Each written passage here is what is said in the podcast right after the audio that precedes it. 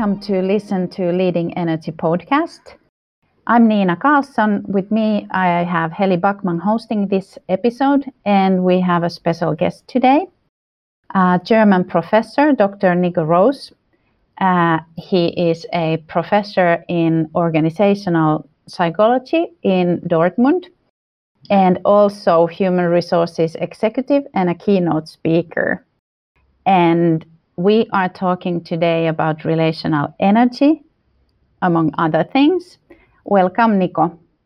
Thank you. Hi there. Great to have you here. Thank you. And first of all, it would be very nice to know how did you end up with energy? How did I end up with energy? So, as you've already mentioned, I'm a psychologist by, by background. This was what I studied in my uh, undergraduate and graduate degrees. And I've been in uh, human resources for basically all my life before becoming a professor. So, I, I like the the human side of business. Uh, this is what I'm really interested in. Sometimes people think that this is like the the soft factor, but I always believe that the soft things are the really hard things. Mm-hmm. And uh, just one additional information that might explain why I'm so so interested and, and, and keen on talking about that is I got my uh, my PhD a little bit afterwards in uh, management accounting and controlling. So I was a psychologist and I went to work in a large business for for two years but I didn't really know a lot of things about business and business sciences, and I didn't speak the, the lingo. So I chose uh, like like a pure play business environment for my my PhD, and I ended up at a chair of management accounting and, and controlling, like really the bean counters, the, the the guys and sometimes women that get down to the nitty gritty and the numbers. And this has really shaped my my thinking and my outlook for for a couple of years. And then I went back to becoming a human resources executive. But but bringing those two perspectives together, like taking the the, the seemingly soft topics mm. and then looking at them with a very quantitative angle and, and trying to measure those those soft topics that actually make make an organization go. This is something that I'm really interested in. This is also why I became interested in uh, positive psychology because I think that when you, when you think about positive psychology, oftentimes people think, oh, what what you're telling me and what you're researching is not really new. And I say, well, you're right. But uh, taking all these topics like well-being and satisfaction and, and team chemistry and really looking at this through the hard lens of science and, and trying to make things quantifiable and, and, and really well trying to measure these these phenomena. This is what i'm what i'm interested in. And this is where i also came upon this this idea of energy and, and relational energy. So energy that is created in conversation between people and and yes, there are ways to to manage that, and there are ways to kind of visualize how this energy flows through an organization and how it really kind of leaves a single conversation and then moves through the organization. This is something that I find uh, highly cool and highly interesting. So it really started out with my my dual background, and then bringing in positive psychology, and that's when I really uh, got slacked up with that topic. I can really sense the energy, energy of you when you talk about the energy. Uh, and and you kind of defined uh, the relational energy already a bit. Uh, that it happens in conversations, in interactions, right. and and all that. And we also find it that it it's especially for the leaders. It's essential to realize and be aware of these these things. Definitely. Uh, yeah and and thinking about leaders, um, if we think what would be important for them to know and explore? Well, I think it always starts with awareness. So I think that leaders should get more and more aware that this kind of energy exists in the 1st mm-hmm. place and that it shapes how successful they, they might be. First in terms of what kind of energy they will bring to, to a system, but also in terms of what kind of energy they are fostering within the conversations that might happen between their, their team members. Because especially I'm, I'm, I'm from Germany, obviously. Germans are typically perceived to be very rational. And also if you look at at our business environment, it's it's very much shaped, you know, by engineering thinking, you know, where we like to build machines and cars and stuff. So sometimes being a manager in Germany is all about being rational and efficient, and uh, these these emotional ingredients that also shape how you are effective or not effective as a leader might sometimes be seen as a distraction rather than as, as a resource. And I, I try to make people aware of the fact that this energy can be a resource if you use it the right way. So it's not something that you kind of should, should dampen, but it's something that you should actually amplify in, in, in the right direction, right? Mm. Yeah, we're kind of on the on the si- same track, you you and us. Um, given that what we help our clients, our leaders, our leadership teams, or you know larger teams to to first realize that that's a great resource to understand your own energy of course what you bring how it turns out in the relations. But as you say in the system you are very interested in the collective version of energy organizational energy. Am i am i right yeah, that's basically, I would say, the other side of the coin. So we can look at this construct of energy on different, as, as we say, construal levels in, in, in research. So you can first look at purely the individual, and an individual can be more or less energized, and this might uh, depend on, for example, the task that you present a person with. If you find a task that the person really cares about, she will feel bursts of energy as compared to when, when they don't care about the task. Mm. Then you have the relational quality, which is uh, energy that is created or also can be sort of depleted within conversation between two people, between three people. This is where, where leadership comes in.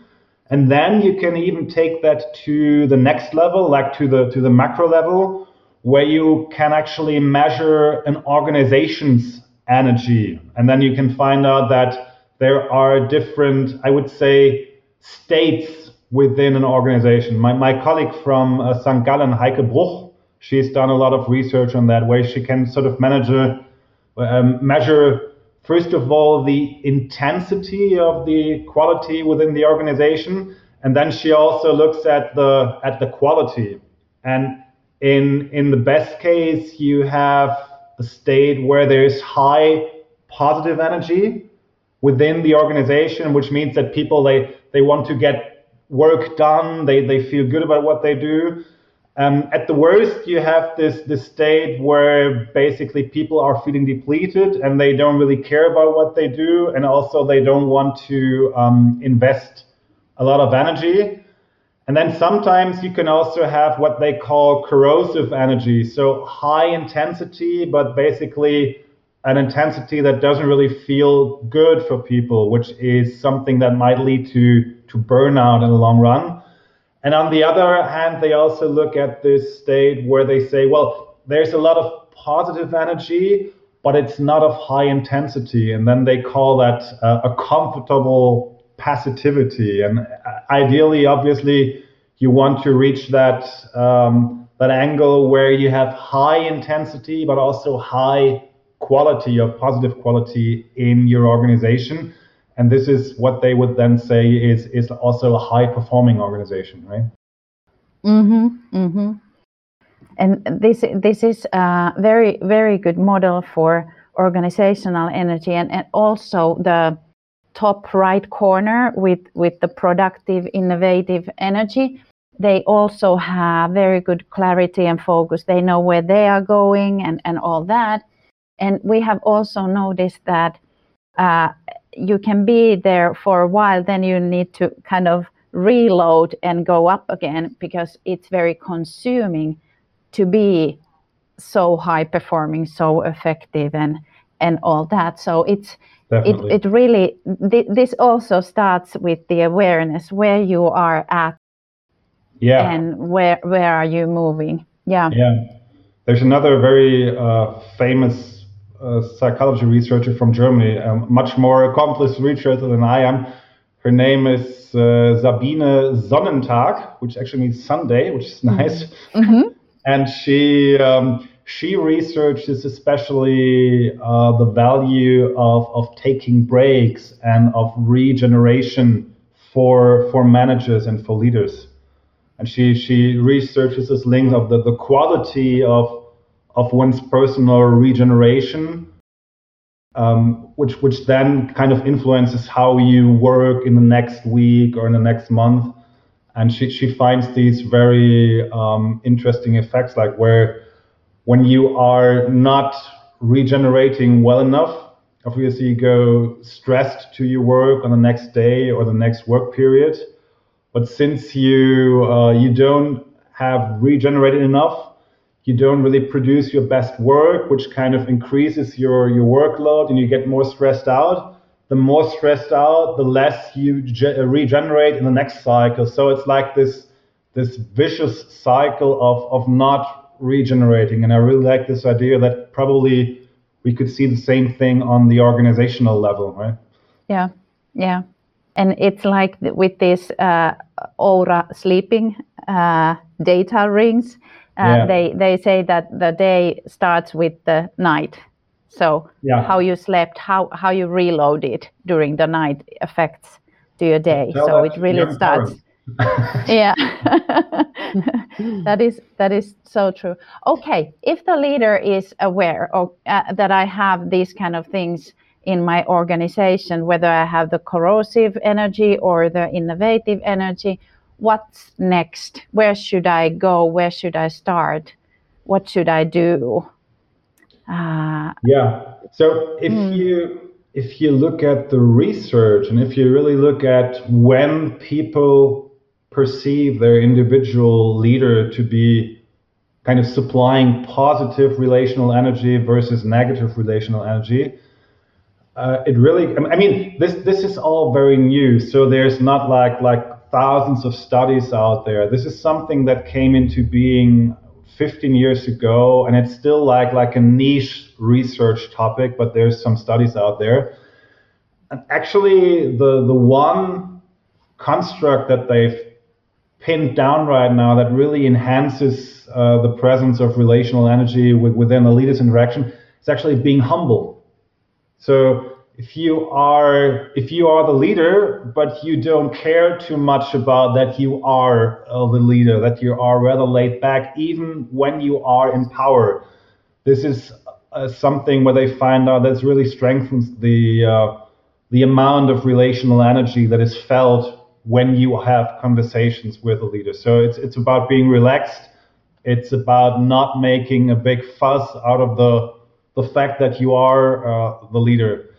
And I, I, so I, I've looked into some of my charts to prepare for this conversation, and I remembered that I um, I have a couple of quotes from a professor named Robert Sutton. He's a, a management legend researcher uh, from Stanford.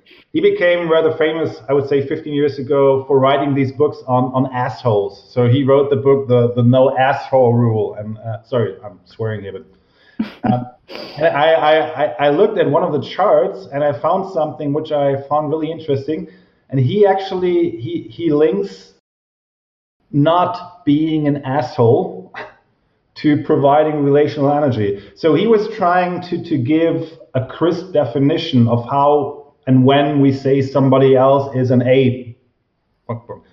And he says exactly that. He says somebody that where we would say this guy is an asshole, mm-hmm. somebody that is demeaning, that is not being respectful, and respectful uh, obviously has to do with seeing somebody, like really seeing somebody, and then the other person is is looking back at me and I see that the other person this is actually the, the, the, word stem comes from from spectra from from seeing something. The respect is really about noticing somebody and then the other person noticing me uh, as as a person, not only in my in my role. And then the third quality that he cites actually is about um, not robbing other people of their energy by being demeaning or being disrespectful. So he directly links assholes to robbing other people of their energy. I, I, I, found that interesting. So if you turn that around, obviously you get a lot of hints on what you could do instead, right? Mm-hmm. Mm-hmm. And, and I think this perfectly matches with, with that part of the research where they say it's it's about being humble. And what they also find out, this is a very, very new study. I think it was carried out by some researchers in China. They said that, and, and I, I, I totally find that makes sense. The more powerful you are, like the more uh, up you are in the hierarchy or the more important you are within that system or organization, the more the being humble becomes important. So the, the bigger the, the power distance, so to speak, the more it is important that you portray this, this humbleness in order to not drain energy from other people because the, the hierarchy and the power distance they, they this will interfere with that um, sort of energetic process and so the more important you are the more important it is to kind of uh, well not make a fuss about that distance Mm. Yeah, that that makes sense. Um, when you when you've researched things, you know you've done you've done lots yourself as well, and you have had this interest in these soft issues, which actually are hard, as you said, or the core things. So, have you noticed why? You know, some research results. Why is it important to to create good anabolic constructive energy at work what are the kind of the hard yeah. facts well I'm, I'm interested in business organizations I'm, I'm mostly interested in for-profit organizations this is what i've done all my life before becoming a professor so I'm, I'm looking at that angle right now i'm looking at profitability i'm looking at reaching targets and so on.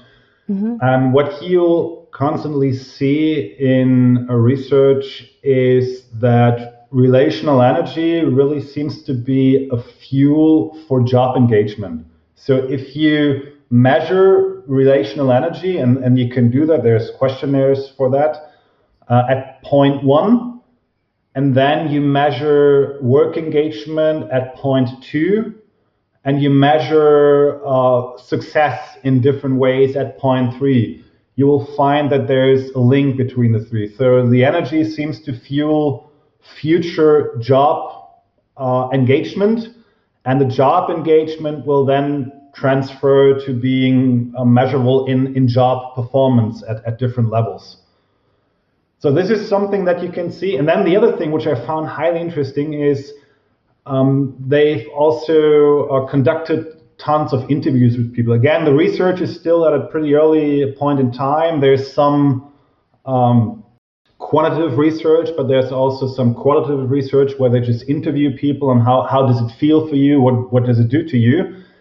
And what they find out is that when people feel that other people in the organization are draining them of their energy. So let's make this very practical. Everybody knows somebody where they say, okay, if, if I have an appointment with that person tomorrow at 10 o'clock, I I dread that appointment from from the evening before. I sleep less well, so there are some people where you know, okay, if I have an interaction with them, uh, I, I'd rather not and this is this is actually true, and you can measure that.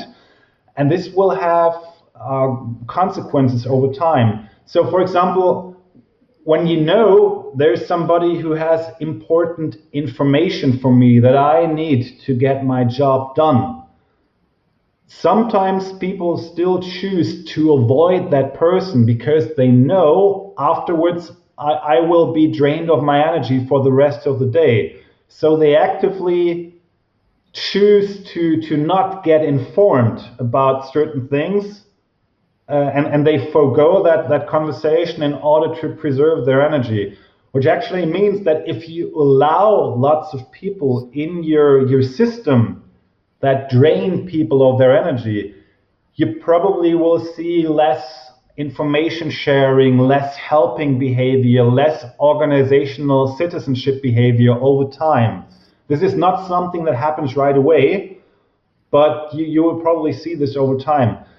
And, and this is probably uh, the most dangerous effect. And I, I, I have no no research to to prove this point, but I, I got very much interested in this construct a couple of years ago because if you look at the items that are measured to use relation, and I'm, I'm, I'm reading some of, of, them to you right now. So one item, there's a scale out there which was created by um, Bradley Owens and a couple of his associates. Uh, some of these items are uh, I feel invigorated when I interact with this person, or after interacting with this person, I feel more energy to do my work. And then you can sort of agree to these statements to mm. uh, more or less a degree. My idea is that when you look at these items very closely, oftentimes it may not be the superstars and the high performers in your organization that get tons of money that are really the energy suppliers. It might be people that work more in the background. It might be somebody who, who more or less works in, in an assistant role, like, like the right hand of the boss, but he or she is really the the person that keeps things together and she is the go-to person where other people go to when they need a burst of energy. And at the end of the day, I I feel that we might have to value this kind of contribution much more than we do right now, also in terms of money. You know, we, we pay those people a lot of money that sign the contracts and that kind of acquire the customers and, and that are in the you know in the limelight. We probably don't value enough those people that supply everybody else with the energy to make these contributions possible. And so, and this is coming back to what I said in the beginning, being able to suddenly measure these seemingly small but consistent um, contributions to the success of the energy might also lead us to to value this this emotional contribution much more than we've done in the past.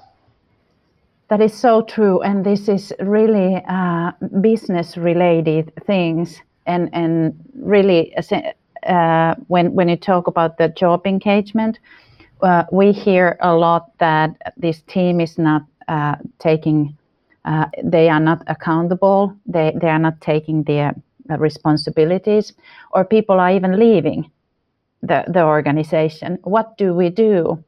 Oh, Should we apply more money or, or what? Yeah. And and we want to say them lead energy. yeah. This is this is also actually thanks for mentioning that. Uh, this is also coming out of rather new studies. They find like it's it's it's a link around several corners to be fair, but there are some uh, signs that relational energy within an organization is linked to turnover behavior. So mm-hmm. uh, when people get a lot of energy out of the conversations, out of the interactions, they are less prone to thinking about leaving the company. So it might also be something about uh, retention and obviously recruiting and hiring headhunters is very expensive. I know that because I've done that in my previous life. Mm-hmm. So um, there might be some very tangible links to things that are very costly for uh, for organizations, and especially losing uh, people that actually would like to stay, but they they leave because of a perceived bad quality of, of, of their of their leaders. This people totally I would say even people in, in HR totally underestimate how much it costs an organization to to replace somebody who was a variable uh, contributor and he didn't want to leave. There's there's researchers out there that say when when you look at like the, the, the total costs and also the total loss of productivity, you know, sometimes it takes a long time until you find replacement. Then this person has to be trained and depending on the nature of the job and the nature of the organization, sometimes it takes two to three years until the replacement is really up to speed. They find that when you when you it's hard, but when you try to really do an overall calculation of the cost and also of the loss in productivity, uh, depending on the nature of the job, it costs up to four four times the annual salary of that person. It's not with each and every role. If, if you're packaging parcels at Amazon, that's something else because that's easier to replace. But for a highly skilled job that's hard to find and that's hard to, to do good, it will cost uh, the, the company up to four times the annual salary. That, that's a lot of money. And a lot of mm-hmm. that actually could be prevented for lots less money, for example, through leadership coaching at an earlier point in time. That's mm-hmm. definitely not four times. I mean, I, I, I don't know about the, the cost for coaching in, in Finland. In Germany, it's not four times the annual salary. It's nice, but it's not. yep. Well, that's so very true that, you know, not letting things go that far, addressing mm. them earlier, providing support and coaching and, and training leaders uh, on, on themes like how, what is energy at work? What is relational? How does it, how do you make sure that the relational energy in your team or in, in your unit is good? But talking about these things is the first step. Not being afraid because it takes courage. For some reason, it's it's okay to let somebody be a bully in an organization as long as that person is bringing money. In, yeah. in, instead of having the courage to saying stop, this is not benefiting the system. You're actually contributing to the collective energy in a negative manner. But you can't say these things unless you can you understand them a little bit. Right. But they are not that difficult to understand. They they are not, but you've touched on a very important point. Oftentimes organizations choose to retain people if they are individual high performers. They they don't look at the mm. network effects. And this is what I also try to convey to my my HR colleagues, if I now talk, so I'm sometimes invited to talk at HR conferences, and you know how I'm, I'm not sure if it's that bad in Finland, but I think it's a pretty global phenomenon that people say HR is not important and you're not strategic and you're not providing additional whatever effects to uh, to the company's performance. And I always say like, sorry, I'm, I'm swearing again but no, nobody else besides HR has sort of the knowledge and the power to weed out the assholes. The mm. individual line manager is not going to do it because he likes the individual performance. You're the only ones that have probably the knowledge and the resources, also through through leadership development, to to take care of these things. And if you really saw this as your uh, one of your main tasks, yes, obviously you have to pay people on time and you have to write the contracts. But if you would really take on the responsibility, and, and this is hard, but it's manageable, of keeping especially the leadership uh, floors more or less asshole free, you will have contributed so much to your company's uh, value, especially in the long term. But then, I mean, you have to assume the responsibility. You have to you have to say this is this is how we want to do it, and this is our responsibility as HR, this is how you earn your your place at the table.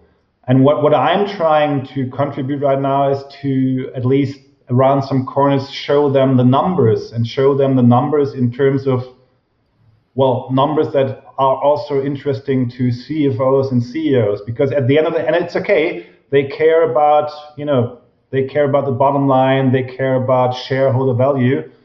And this is something where I try to, to work on uh, taking these soft topics, seemingly soft topics, mm-hmm. and trying to put them in, in a language that is understood by, by CFOs. So, and, and, and it's there. And if then HR would take on the responsibility and say, yes, this is our job, this is our contribution, they would have a much greater impact. And there are organizations that do that, but it's still too few of them. I think that would be a very valuable contribution that HR departments could make. Sorry about the swearing, but that, that, that's fine. Um, we we have spent good half an hour, uh, but but is there anything else that um, uh, anything else we would like to bring up, uh, either of you, before we take the the closing steps? Uh, that would be that would be great to hear. Um, I'll tell our listeners that um, uh, you find more information about Nico Rose uh, from his LinkedIn profile. So get connected, and uh, from from us you find more information in energycoaching.fi. And now it would be great to hear uh, whatever you have in mind to leave to our listeners, Nico. If right. Yeah. There's a lot to say, but, but yeah. Still. So maybe uh, because I've I've talked about research so much, let me just briefly tell you how I try to manage some of that space that we've just talked about while I was still a, a vice president at, at the former company. Mm-hmm. Um, because here's the important thing, and we've talked about awareness. Oftentimes, especially, I, I, I don't want to put up cliches here, but I think it's true. Sometimes, especially men, they don't notice when they are draining other other people of their energy. So I, I think most women are much more in tune with what's happening with other people, and so uh, I found this really not that it was kind of pleasant, but I found it very helpful that at some point my team was actually actively showing me when I was disrespectful and when I was draining them of their energy. And it is true, oftentimes I didn't really know that I was doing this.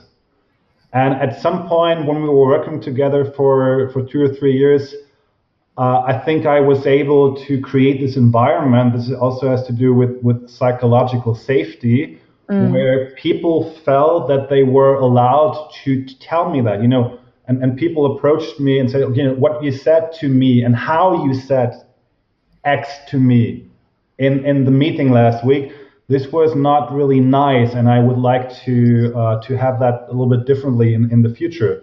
But coming to that point where people feel safe enough to tell you that as a leader. I think this this is the hard part.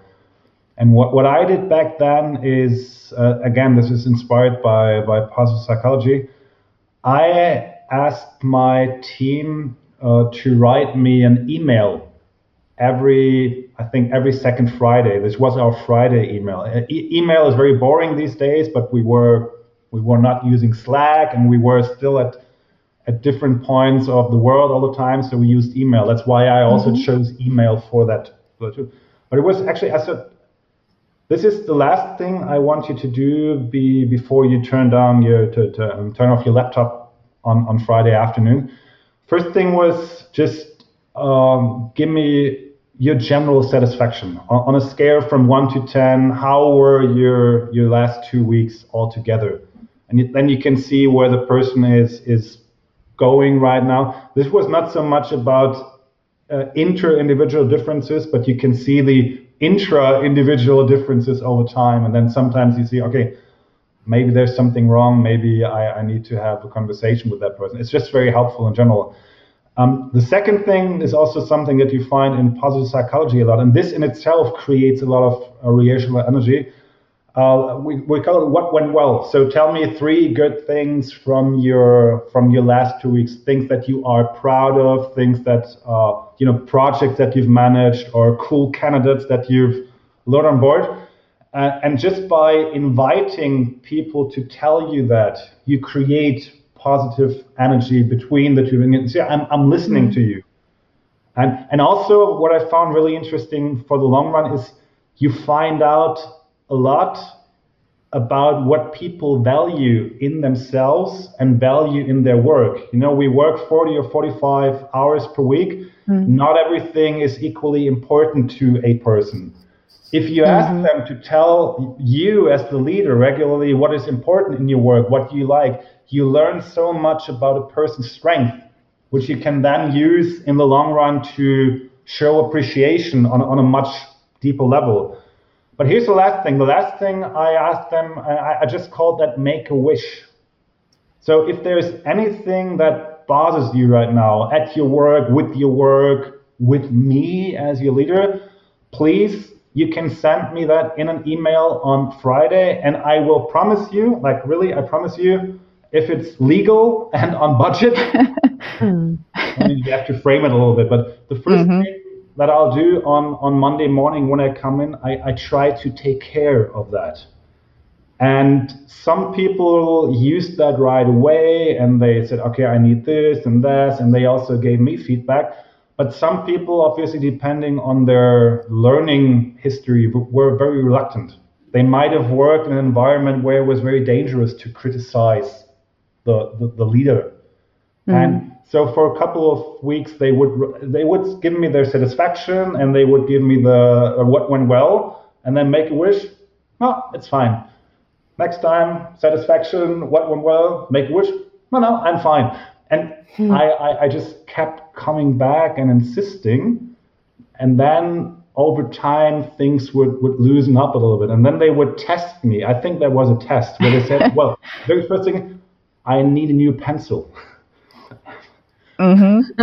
I think that was a test. If if I mm-hmm. if I really mean it, and I, I I got that pencil for her, and it was a mm-hmm. Then things started to to uh, to get serious, and it took probably another four to five months, and then at that point also this person would basically give me feedback on my leadership performance. It took at least mm. half a year and again, this was not always very, very pleasant because, uh, well, I, I, was a young leader. I, am a man. I'm, I think I'll, I'm the best. So uh, it's not always easy to get this critical feedback, but it's the only uh, one of the very few ways to to actually notice what you're doing and then to improve on that.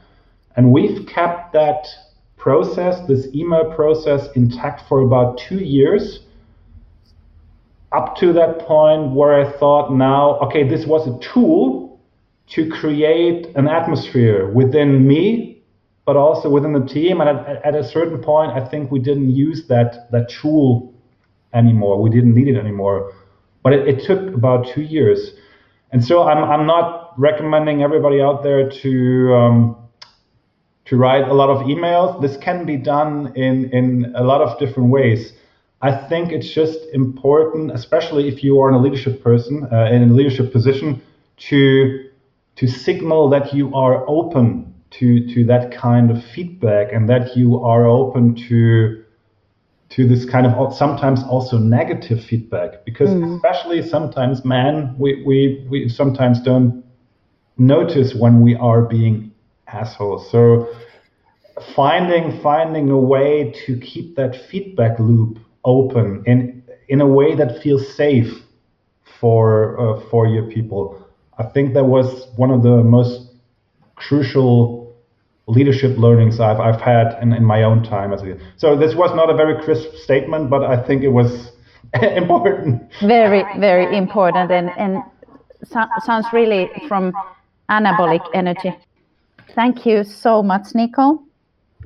And uh, thank you for our listeners, and we'll get back with leading energy again. Thank you. Bye. Thanks.